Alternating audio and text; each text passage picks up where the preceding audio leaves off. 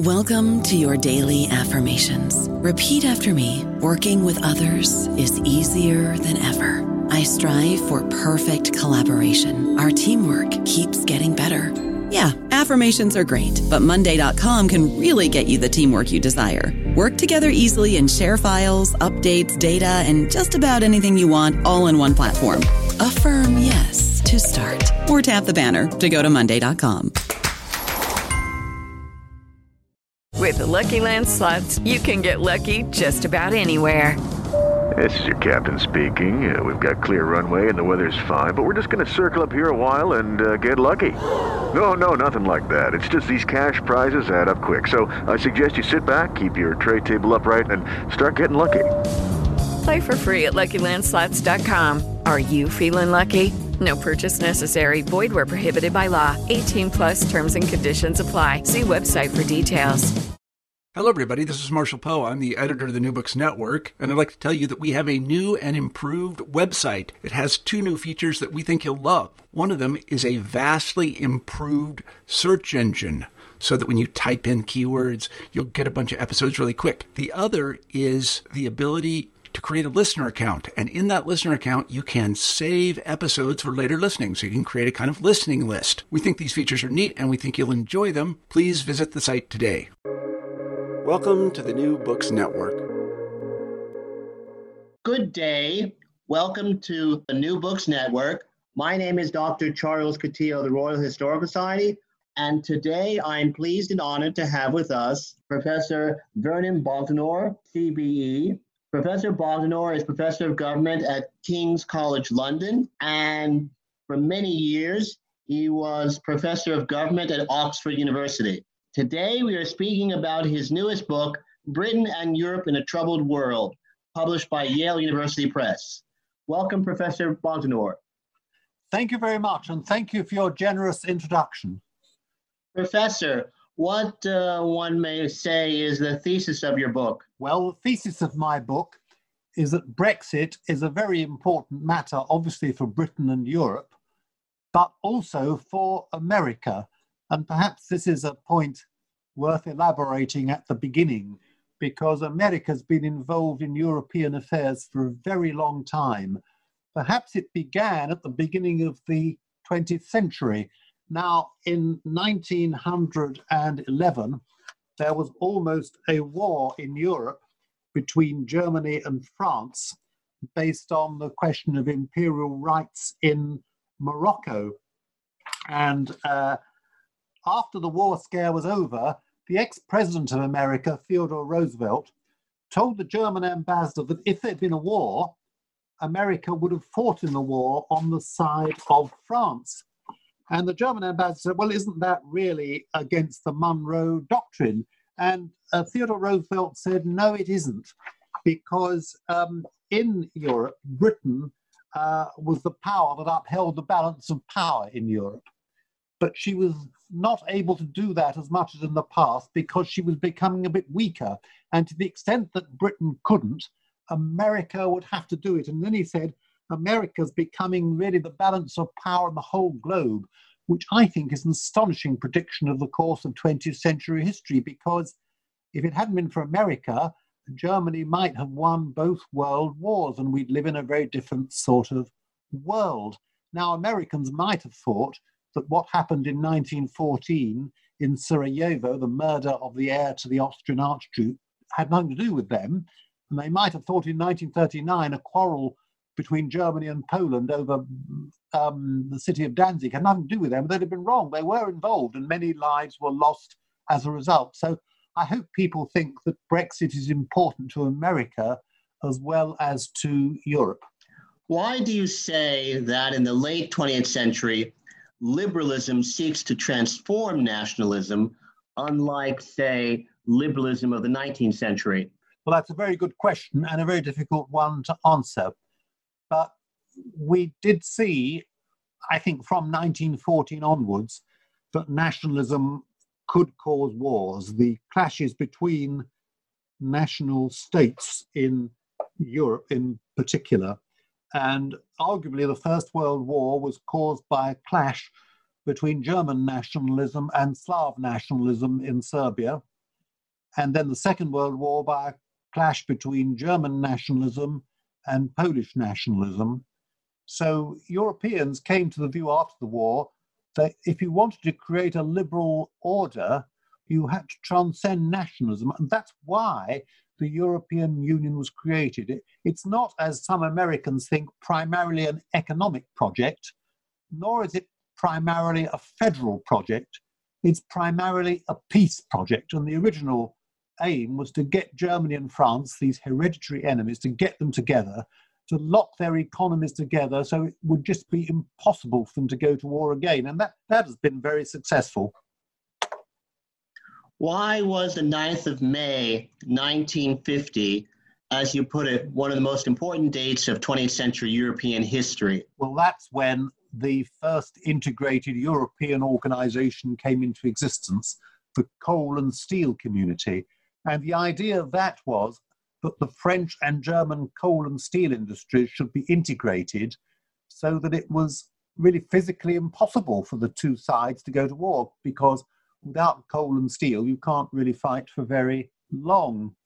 And that was left open to any other country that wanted to join. And four other European countries joined. They formed the nucleus, uh, Belgium, Holland, Luxembourg, and Italy.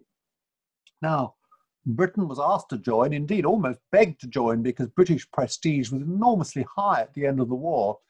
But Britain didn't join, and that's the first sign that Britain was, although part of Europe geographically, not of Europe, as it were, in terms of European integration. Why was uh, Winston Churchill so ambivalent about the U K joining the movement for European unity in the post nineteen forty-five period? Well, Churchill, who I think was the greatest British statesman of the twentieth century, he thought that Britain lay at the centre of three important circles of influence. The first was, admittedly, Europe. The second was the empire, which was becoming the Commonwealth, and Britain was thought to be at the centre of the Commonwealth. And the third was, uh, a bit of a cliche now, the special relationship with America. And Churchill said you mustn't get out of kilter with any of those three circles. If you um, if you join Europe, you'll weaken your ties with the Commonwealth, you'll weaken your ties with America. Now, I think the mistake he made, and it's natural at the time we're talking about, with the late forties, early fifties, he didn't appreciate how quickly British power would decline, and he made the mistake, perhaps, of thinking the Commonwealth would be, as the empire had been, a powerful political bloc. But of course it isn't. The Commonwealth is a valuable organisation, but the countries follow their own course, and countries like Australia, India, Nigeria, and so on, they pursue their own foreign policies. They're friendly with Britain, but they don't feel any need to link their foreign policies with Britain. And then if you take the special relationship, well, there's too much of a disparity of power, really. And that was shown at the time of the Suez Crisis in nineteen fifty-six, when Britain, France, and Israel mounted an expedition against Egypt, Uh, a military action against Egypt, and the Americans disapproved and made clear their disapproval, so it had to be stopped. The British had to back down. So if there's a special relationship, which is arguable, it's one between a very powerful country and a much less powerful country. So I think the conclusion has to be that the Commonwealth and America were not really substitutes for a European or- orientation, and the three circles doctrine certainly doesn't hold today. Could the European Free Trade Area, which came into being in the late nineteen fifties, in essence be said to have been a British attempt to scupper the emerging common market from the outside? And, well, absolutely. And absolutely. If so, why didn't it succeed?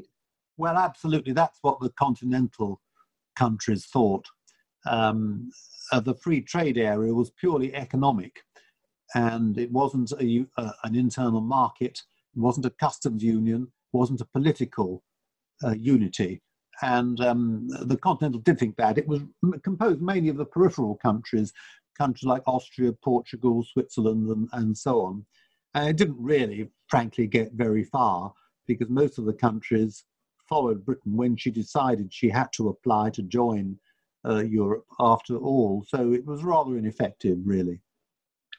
Why has the subject of Britain's relationship to Europe been so toxic in British domestic politics in the past sixty years or, or so, and especially in the Conservative Party?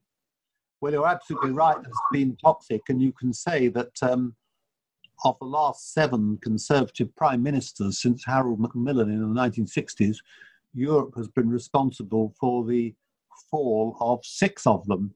And of course, it may be responsible for the fall of Boris Johnson. We don't yet know that, but we do know he's got considerable difficulties uh, in uh, trying to get a deal with Europe. But the Conservative Party is the party of the British nation. It's a party traditionally of patriotism. Um, and of course, Europe is a challenge to that because it involves restricting the rights of the nation, restricting sovereignty, uh, if you like. So that is bound to cause problems for the Conservative Party, and it does reflect the broad British ambivalence, which is we're in Europe, but not quite of it. We want the economic advantages. We don't really want the integration that goes with it. And of course, this reflects deeper psychological factors that our history is totally different. We weren't occupied in the war. We didn't have a fascist or Nazi regime as the other continental countries did. So we didn't feel ashamed of our past in the same way as um, perhaps the Germans did, the Austrians, the French, and so on. We, we didn't uh, feel we had to obliterate the past. We were rather proud of our past in being alone for a, from nineteen forty to nineteen forty-one in the fight against Hitler. And uh, we thought, well, without us, perhaps Hitler would have continued with his domination of Europe. So the national psychology is quite different and still is, I think, to a great extent.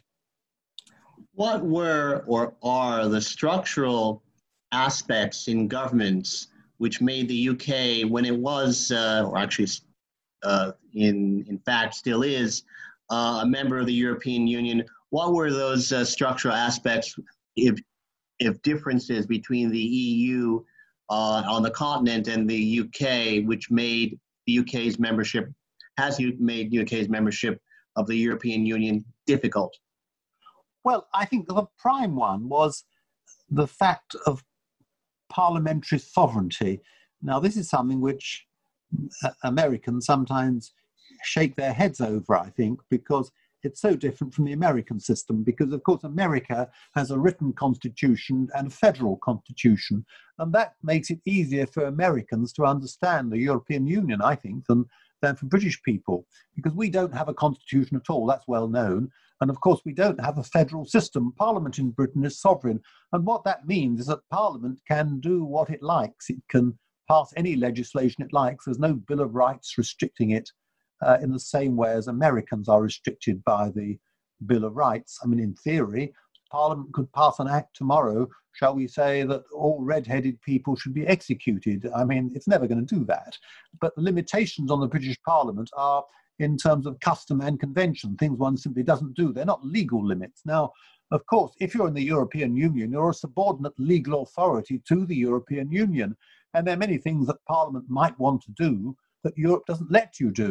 Uh, to take one striking example, which played an important role in our um, referendum in two thousand sixteen, many people in Britain thought that immigration from the European Union should be restricted. Now, Parliament couldn't do that while we were in the European Union, because there's a fundamental principle in the European Union of freedom of movement. So this is a very important restriction, and that made it difficult for Britain. Um, there's also an economic point that we had a very small agricultural sector compared with, say, France or Germany or Italy, uh, and therefore the pattern of our trade was quite different. We were a maritime and global power in economic terms, and we got our cheap food not from our own farmers, but from uh, countries in the Commonwealth, Canada, Australia, New Zealand, and to some extent, of course, from America. Now, the agricultural policy of the European Union was designed to subsidize farmers, some said inefficient farmers, in a very large agricultural sector in France and Germany. So in place of cheap food from the Commonwealth, we bought more expensive food from the continent, and that, of course, didn't please people very much. Uh, was not one of the negative features of Britain's relationship with the common market and, and subsequently the European Union is that by the time the U K joined it in nineteen seventy-three, the economic dynamism of the period up to nineteen seventy-four, the so-called thirty glorious years, uh, which was um, um, which was part of the original rationale of the U K joining the common market, was over with. That in fact, um, uh, the U K joined the common market almost precisely at the time when the common market's economic, great economic dynamism in terms of G D P growth was more or less over with. That, that's absolutely right. That's absolutely right. And uh, it, it's very unfortunate. Um, if we joined in the early nineteen sixties, there would have been an association of Europe with prosperity. Joining as we did, excuse me, I'm um, joining as we did, excuse me, joining as we did in the nineteen seventies, you're absolutely right, it was associated with economic difficulties. And many of the difficulties, which were Britain's own, high inflation, growing unemployment, and so on, tended to be blamed on, on Europe rather unfairly. Uh, it, it, it was bad luck from that point of view, yes. Why do you think that the nineteen seventy-five referendum on membership of the common market resulted in such an overwhelming victory for remaining in the in the common market? Well, uh, we're in a fairly desperate economic situation then. Inflation was roaring ahead. It's difficult to believe now, at a level of twenty-six percent. Unemployment was rising. The trade unions seemed to have a stranglehold on the British economy. Our position seemed desperate. And one of the European commissioners who advocated us remaining in the European uh, unity said, um, this is no time to leave a Christmas club, let alone the common market. So there was that. And then there's the fact that most of the political leaders who were respected favoured a yes vote, a vote to stay in, and those who were against tend to be regarded as extremists from the extreme left and the extreme right. And people like Tony Benn and Michael Foot on the extreme left, the trade union leaders, which were very left-wing at that time, the I R A uh, and other similar organisations, and also the extreme right, Enoch Powell, the National Front, right wing of the Conservative Party. They weren't much trusted or liked. And that was a period when there was much more respect and deference for political leaders than there is today. The fact that the leaders of the three major parties supported us remaining in Europe was a very important factor. I don't know about you, but I'm very busy and I don't have a lot of time to cook. That's why I subscribe to Factor. Eating better is easy with Factor's delicious, ready-to-eat meals. Every fresh, never frozen meal is chef-crafted, dietitian approved, and ready to go in just two minutes. You'll have over thirty-five different options to choose from every week, including Calorie Smart, Protein Plus, and Keto. These are two-minute meals. Factor meals are ready to eat and heat, so there's no prepping, cooking, or cleanup needed. They're flexible for your schedule. Get as much or as little as you need by choosing your meals every week. Factor is the perfect solution if you're looking for fast, premium options with no cooking required. Sign up and save. We've done the math, and this is important. Factor is less expensive than takeout, and every meal is dietitian approved to be nutritious and delicious. Head to factormeals.com slash N B N fifty and use code N B N fifty to get fifty percent off. That's code N B N fifty at factormeals.com slash N B N fifty to get fifty percent off. Why was not the referendum results of nineteen seventy-five definitive in terms of uh, resolving the U K's relationship to the common market? Well, it's very difficult to make anything permanent in a democracy, I think. And uh, the principle of parliamentary sovereignty means that any legislative decision is is provisional, and you can change it the next day if you want. You can alter it. It's not like a country with a very strict constitution. And a disillusionment with Europe uh, soon set in because we were paying particularly large budgetary contributions for the reason I gave a bit earlier, that um, we didn't have a very large agricultural sector. The main programme of the European Union at that time was the Common Agricultural Policy, and that was something we were disadvantaged from because we had a small agricultural sector and we had to import almost all our food from Europe. So we were paying into the fund, which went to French, German and other farmers. And that was thought to be unfair. There was a lot of negotiation about the budget, and there was then a final settlement uh, by Margaret Thatcher in nineteen eighty-four at Fontainebleau, when she got a budget rebate, which was a very important concession. How important to the growth of Euroscepticism in the U K was the popular press, the Sun, the Daily Mail, the Daily Express? Could they be said to have been a key variable in the, in the growth of that um, uh, political point of view? Or was it merely the case that uh, these were vehicles for the expression of a independently derived popular opinion? Well, I, th- I think the latter, really. Uh, I'm always skeptical when people talk about the influence of the press, because the aim of editors and proprietors is to sell newspapers. And the best way of selling newspapers is to express the opinions of those who want to buy the newspapers. Now, in nineteen seventy-five, almost all of the press was pro-European, and the anti-Europeans complained that um, they didn't get much of a hearing. The reason the press turned against Europe was because they sensed that the people were turning against Europe. In, in my view, the press reflects public opinion on the whole. It doesn't create it. How, if at all, was Prime Minister Margaret Thatcher uh, a Eurosceptic? Could she said could she have said to have been a anti-European?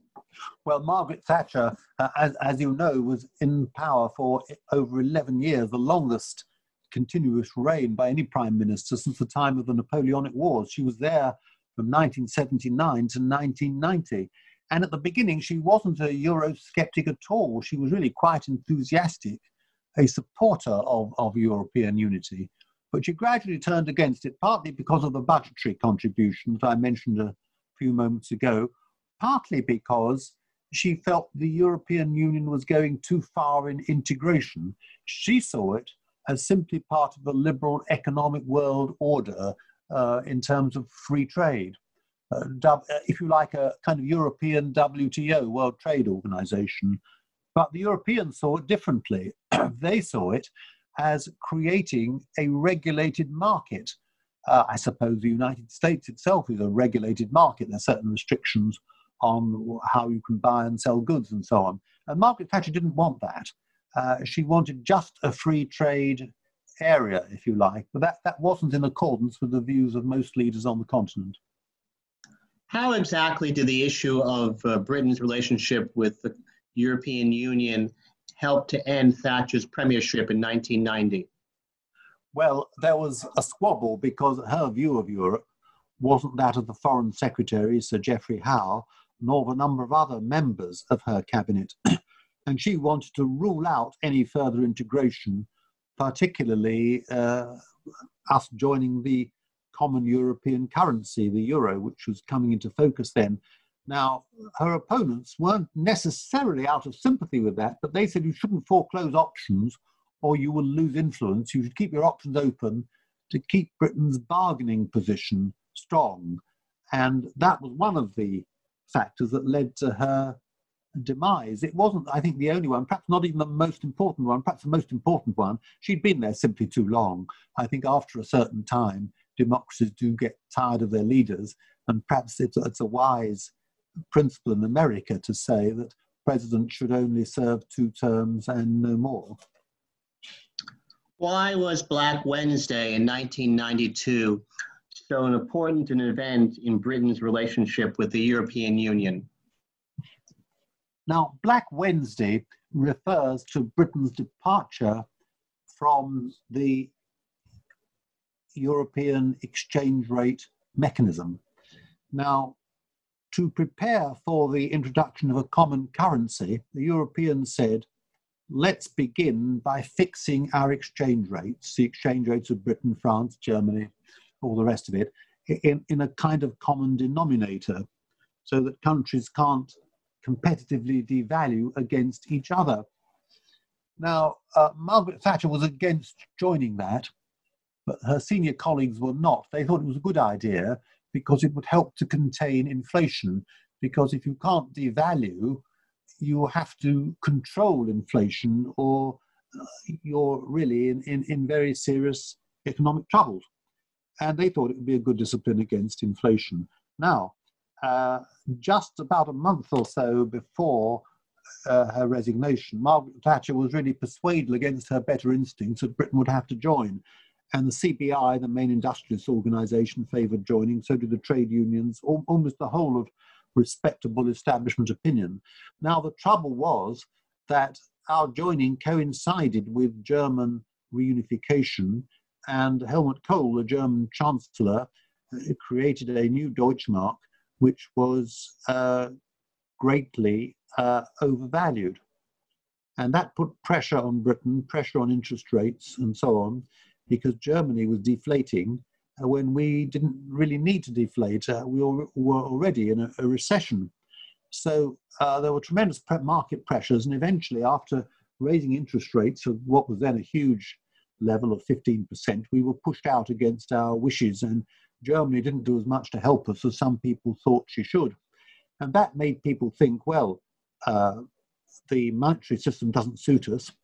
We could leave, but the euro, you can't leave, it's permanent. So that really legitimised euro scepticism in Britain. It damaged very much the Conservative government which took us out, which by then was led by John Major, Margaret Thatcher's successor.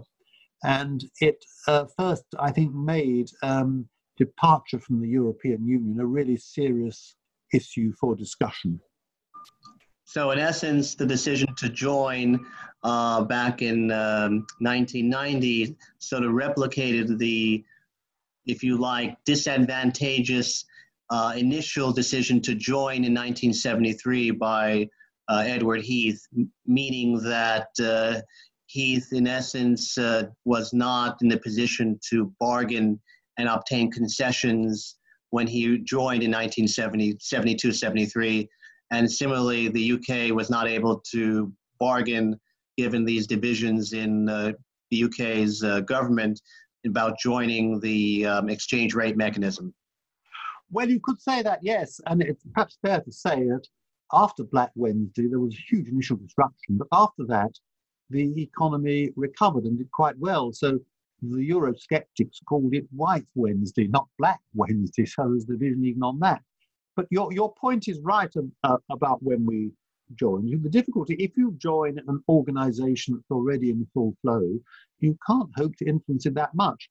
Suppose you're um, uh, joining a tennis club that has been in existence for many years. It's no good joining and hoping you can really alter the rules, unless you're very fortunate. The rules will be set, and the members will say, look, these are our rules. Um, if you don't like them, I'm afraid not much we can do. If you're going to join, you have to accept them. On the other hand, if you're there at the beginning, if we'd been there at the beginning of the whole European experiment, we would have had more influence. If you're setting up a tennis club with friends and colleagues, you can have a much greater chance of influence. You say it should be like this, not like that, and so on. So I think that was a problem. And also the problems with uh, monetary union. We weren't really there involved as a participant at the beginning, but we came along later and asked these countries if they would alter their rules to accommodate us. Now, they said, well, we've gone through a very difficult process of negotiation to get a collection of rules together. Now you're coming along as a kind of latecomer and asking us to alter it all, and I'm sorry, we can't really do that. So it's a fairly obvious problem, really. Given the fact that the Labour governments in power, uh, uh, Blair and Brown, from nineteen ninety-seven to two thousand ten, were at any rate nominally pro-Europe, how do the issue of the U K's relationship with the European Union return to such central saliency in that period? Well, it wasn't so much then. It was really a bit later the effects of um, uh, Europe came to be felt. And they came, oddly enough, from what was very mainly or largely a British initiative, namely the admission of the ex-communist states in Central and Eastern Europe, countries like Poland, Hungary, uh, and so on, into the European Union in two thousand four, because the free movement principle meant that they were their, their national citizens were entitled to come to any country they wanted. And obviously many of them came to Britain, which had a much higher standard of living than those ex-communist countries, and a good national health service, welfare state, uh, and, and so on. And uh, Blair uh, really rather underestimated the numbers who were coming. He put it in a few thousand, but I think net it was between uh, um, about two million, I think. And that compares with early, earlier waves of immigration of Jews at the beginning of the twentieth century, about one hundred thousand, perhaps a similar number in the nineteen thirties, who were um, escaping from Hitler. Then after the war, perhaps a quarter of a million people from the Commonwealth, from the Caribbean, the West Indies and, and Africa, and another quarter of a million from India, the Indian subcontinent and East Africa. And this was completely um, of a different order. And also there were people, of course, who were unlike those from the Commonwealth, with whom we felt some, if you like, relationship as kith and kin, who spoke English. They didn't speak English, so they altered communities out of recognition. And that was a key factor in turning people against Europe, because they said, we want to restrict or manage immigration, and we can't do it as part of the European Union. It's fair to say this is often misunderstood, and that now that we have left the European Union and therefore can manage immigration, there's a much more positive attitude in Britain to immigration. Indeed, a, a survey done a year or so ago showed that forty-eight percent of the British public believed that immigrants made a positive contribution to Britain. That's a higher proportion than in any European Union country. And it's also the case that immigrants are more likely to get a job in Britain and in any of the E U countries. So what people wanted, they weren't necessarily being intolerant or racist, as is sometimes said. What they wanted was not to stop immigration, but to manage it, to put it under the control of Parliament rather than the European Union. Elaborating on uh, your last answer, what could be said to be the social origins of Brexit? Well, immigration is the main one. I think that um, w- without immigration, I think we would have stayed in the European Union. Um, there was never much enthusiasm for Europe, but it wasn't a salient issue politically. And it's interesting, in two thousand one, the Conservative opposition leader, William Hague, who was later to become Foreign Secretary, he said, you have only twenty-four hours to save the pound. In other words, the left-wing government would take us in the euro. It didn't, in fact. But people didn't know what he was talking about. It wasn't an important issue. Immigration made it concrete and salient. And there was a time just before the referendum when it, people said in, in opinion poll surveys it was the most important issue the country faced. Now that's gone now, and people are happy with managed immigration. Um, so there's been a great change, but it was confused also with the question of migration from Syria, which is a quite different issue, migration from outside the European Union, and people feared a lot of Syrian migrants might come into Britain. And then there was a fear that Turkey would enter the European Union. She's been trying to for some time. And some of the Brexiteers said, which wasn't true, that Britain couldn't veto Turkish entry, and that consequently eighty million Turks could arrive in Britain. There, there were some false fears. It's fair to say false fears on both sides in different ways. Um, so I, I think without immigration, we'd probably still have remained in the European Union. And David Cameron tried to get concessions on that issue. He, he didn't manage to secure that. Would you say that, uh, as compared to Harold Wilson in nineteen seventy-five, that uh, Prime Minister Cameron uh, erred in any way in terms of the way he uh, structured the pro-Europe campaign? Well, the Conservatives did face the difficulty that they were a Eurosceptic party, and they'd spend a lot of time saying there were a lot of things wrong with Europe. So when they then turned round and said, but nevertheless, we ought to stay in Europe, it was a bit difficult perhaps to put that case across. And uh, you might have said, well, it's it's like all things imperfect, but better in than out. But it didn't somehow come across. And it did with Harold Wilson. He was, I think, it's fair to say, one of the most subtle and cunning politicians Britain has had since the war.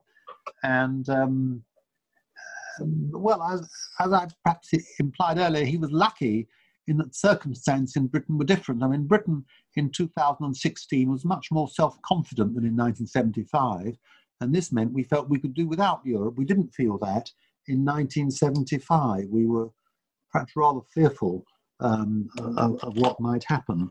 So I think there is that difference. But yes, I mean, if you judge politics by success, Harold Wilson succeeded. Uh, and Cameron failed. Harold Wilson, perhaps the only British politician who's got the better of Europe. As I've said, so many Conservative leaders have been decapitated by Europe. Um, how much of an influence on the vote in the Brexit referendum was the so-called democratic deficit of the European Union. Well, it was stated, and people did feel that there were uh, leading officials of the European Union they couldn't get rid of if they didn't like them. The European Union does bear some similarities to the American federal system, but there's one important difference, that there's no equivalent in America to the European Commission, which people don't elect, which is chosen by the European Parliament. But the European Parliament is very, very remote from most people. Turnout rates for European Parliament elections are much lower than for national elections, and people don't feel they're represented by the European Parliament in the way that Americans feel they're represented by their uh, congressmen, congresswomen, and, and senators. So uh, they feel that these heads of the commission just come from nowhere and have really unelected power. I mean, who elected Ursula von der Leyen, for example, you, you, you might ask. But having said that, I don't think that played the key role. Um, the argument about taking back control, which was the slogan of the Brexiteers, was a fairly abstract argument in a way. What made it concrete, as I said a few moments ago, was the issue of immigration. That really showed what it meant to have lost control. How do you envision the future of the European Union?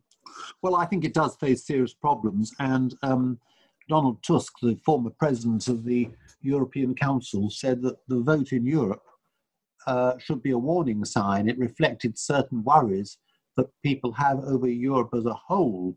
And uh, if you look at the continent, by contrast with Britain, you have some populist and in some case racist parties that are very strongly representing the legislature. For example, the official opposition in Germany is the Alternative für Deutschland, which uh, has some elements of neo-Nazism in it. It's a very unpleasant party, in my opinion. And in France, if anything were to happen to President Macron, uh, the successor might be the Front National, led by Marine Le Pen. You've got similar sorts of parties, a party in power in Hungary. You've got strong parts of that sort in Italy and Sweden and many other countries. We haven't got that sort of party. So it's a problem for Europe that nationalism is on the rise again. And it's a threat to the liberal order, which Europe is supposed to represent. And Eurobarometer polls show that trust in the European Union is at an all-time low. And that is something really Europe has to take account of. It's no good just going ahead with further integration, because you then get even more of what you call a democratic deficit, of making the whole system much more remote from people. And if you take away, for example, economic powers from national states, what is there to fight national elections about? If you can't argue about the budget or the economy, what is left? Not much, really. How do you see the uh, U K's future relationship with the European Union, let us say, five years from today? Well, that is a sixty-four thousand dollars question, and it's, it's a really impossible question to answer.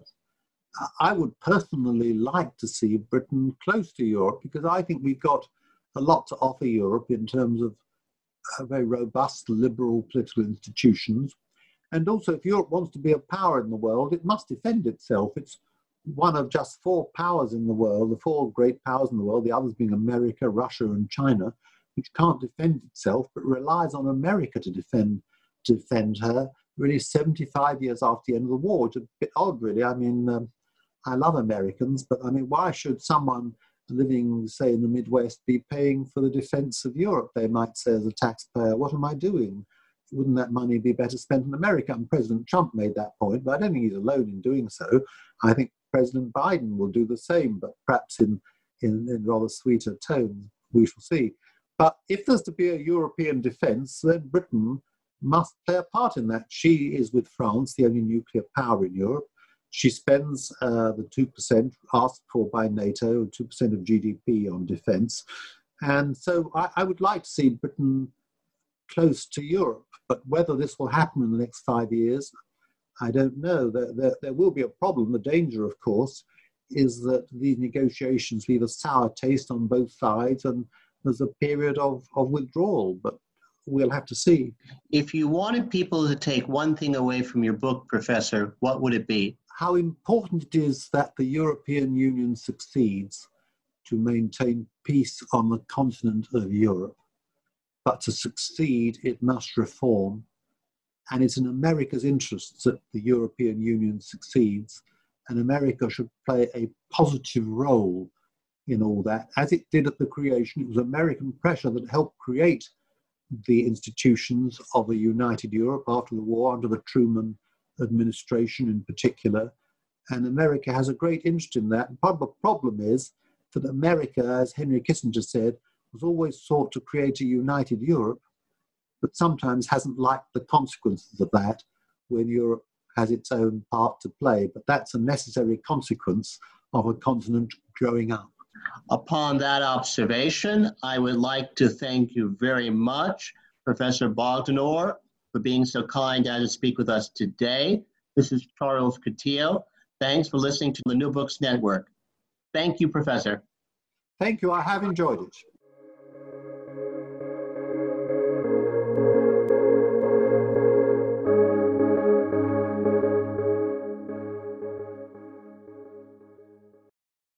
Lucky Land Casino, asking people, what's the weirdest place you've gotten lucky? Lucky? In line at the deli, I guess? Aha, in my dentist's office.